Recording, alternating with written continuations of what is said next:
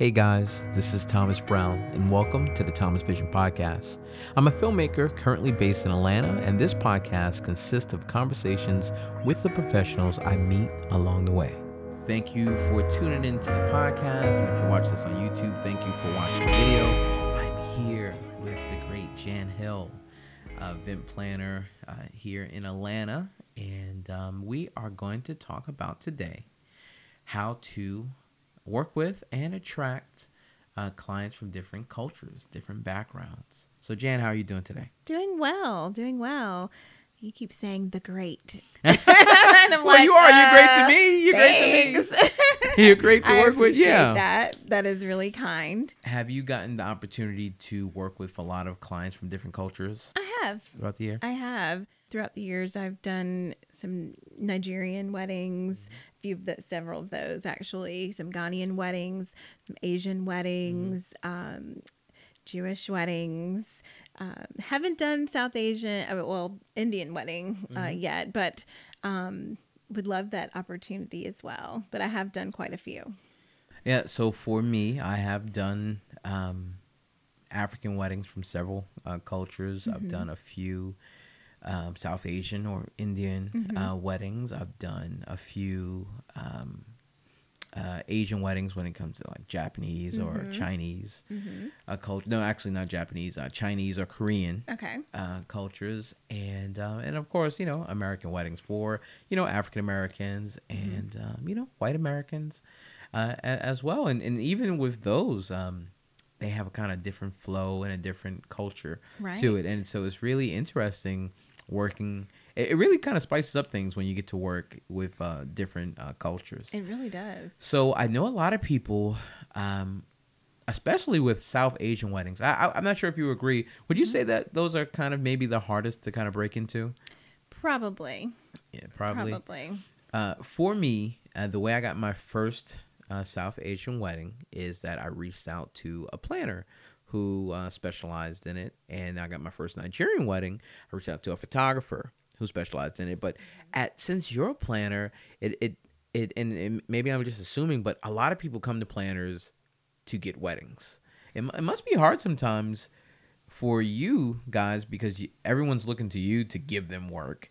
Um, how do you go out there and get clients from different backgrounds when you can't like reach out to another planner or anything like that to Right. refer you?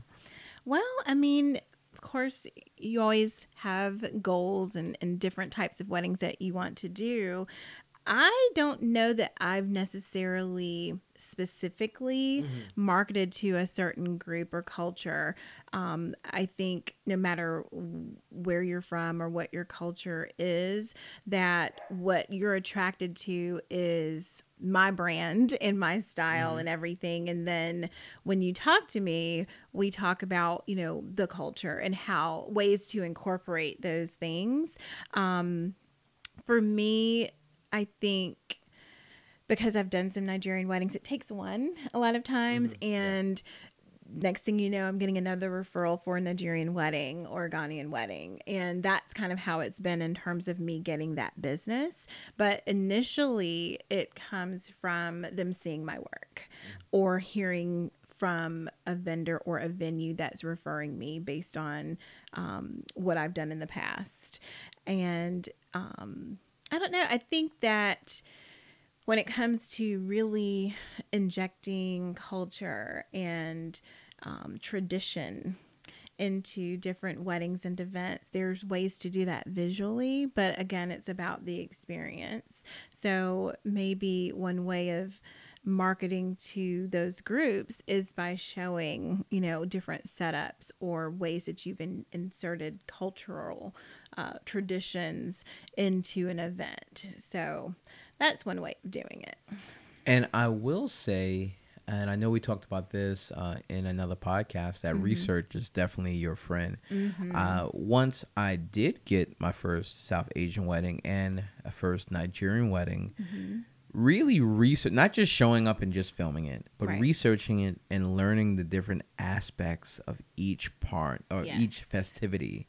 Yes. Um, like you know the cola nut, you know ceremony. of Yes. When uh, clients uh, ask me if I did a Nigerian uh, wedding or if I have done, when I'm able to say things Mm-hmm. like that and reference things to their culture, they feel a lot more comfortable. Right. Uh, because first of all, they know I'm respectful. Uh, Right. Of their culture, but then I will understand what's going on, and I won't miss certain moments that I know will be uh, important uh, to them. Right. Um, now I, I, will say um, I actually just did a Nigerian wedding um, this past weekend, a two day Nigerian wedding. So for uh, those of you who are not familiar with it, when you do, I've never done a, a Jew. Well, I've done a Jewish wedding, but I haven't done a bar a, um, bar, Bar mitzvah. mitzvah or bar uh, yeah, mitzvah. Mhm. yeah. So, um, but for Nigerian weddings, typically a lot of them are two days. If they are one day, I like I've the longest one I've done was 16 hours, Mm-hmm. right? And I would uh, not recommend it because you are so sore the next day. Actually, with some of the Nigerian weddings I've done, Mm-hmm. we've if they were being held on the same weekend, sometimes we'll try to put a day in between. Oh, we'll. oh Um, I've done one I have where to work we with you. had, uh, it helps so With those. much. Just happened to be a holiday weekend, so we were Mhm. able to have the traditional wedding on a Saturday, Mm. and then the white dress wedding was on a Monday. It was a holiday weekend, so that really worked out and gave people a day Mm-hmm. to recover because, like you said, those those events can go pretty long. Yeah. Um, I've always done them back to back. yeah, Always. it's. It, I mean, it's most convenient for people that are traveling from out of town to try to get it all done Yeah. back to back. But it's a lot. It can definitely be a lot. Now, when it comes to social media, Mm-hmm. I know you said that the best way to attract, um, you know, clients from a different race is for them to, you know, see you doing those Mm-hmm. events. But if you haven't done those events and you can't put those uh, on social media, I think the next best thing uh, for me, and I've done this uh, several times before, I've went to and went to um, South Asian wedding events. And um, so, you know, where you set up a booth and you're a vendor Right. and there, and then I've, you know, showed that on social media that I'm here at, you know, event, you know, trying, and then once people see that you're seeking to um, work with them, they will, um, you know, start to reach out to you as well. So I actually Right. didn't book not one client at the event that I went to. I did one in North Carolina. Uh-huh.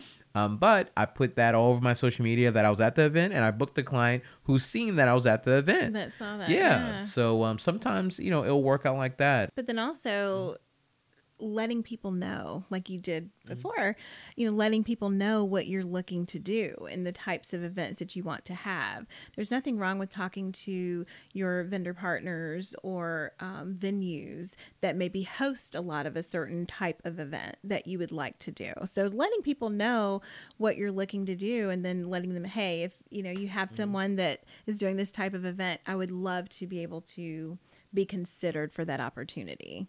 So putting it out there definitely, and then what you said, you know, posting on social media um, that you're at certain types of events um, that are diverse. Like I, I want a diverse clientele. I've always had a diverse clientele, and I like to do different things. Um, sometimes when you're working with the same culture um, that has the same traditions, then you could be boxed into a planner that only does does those types of events. So I like to make sure that my portfolio is diversified, and um, that I'll attract people not only um, based on the cultural traditions and the things that they see, but just from my brand and my style, and see how those things can be incorporated.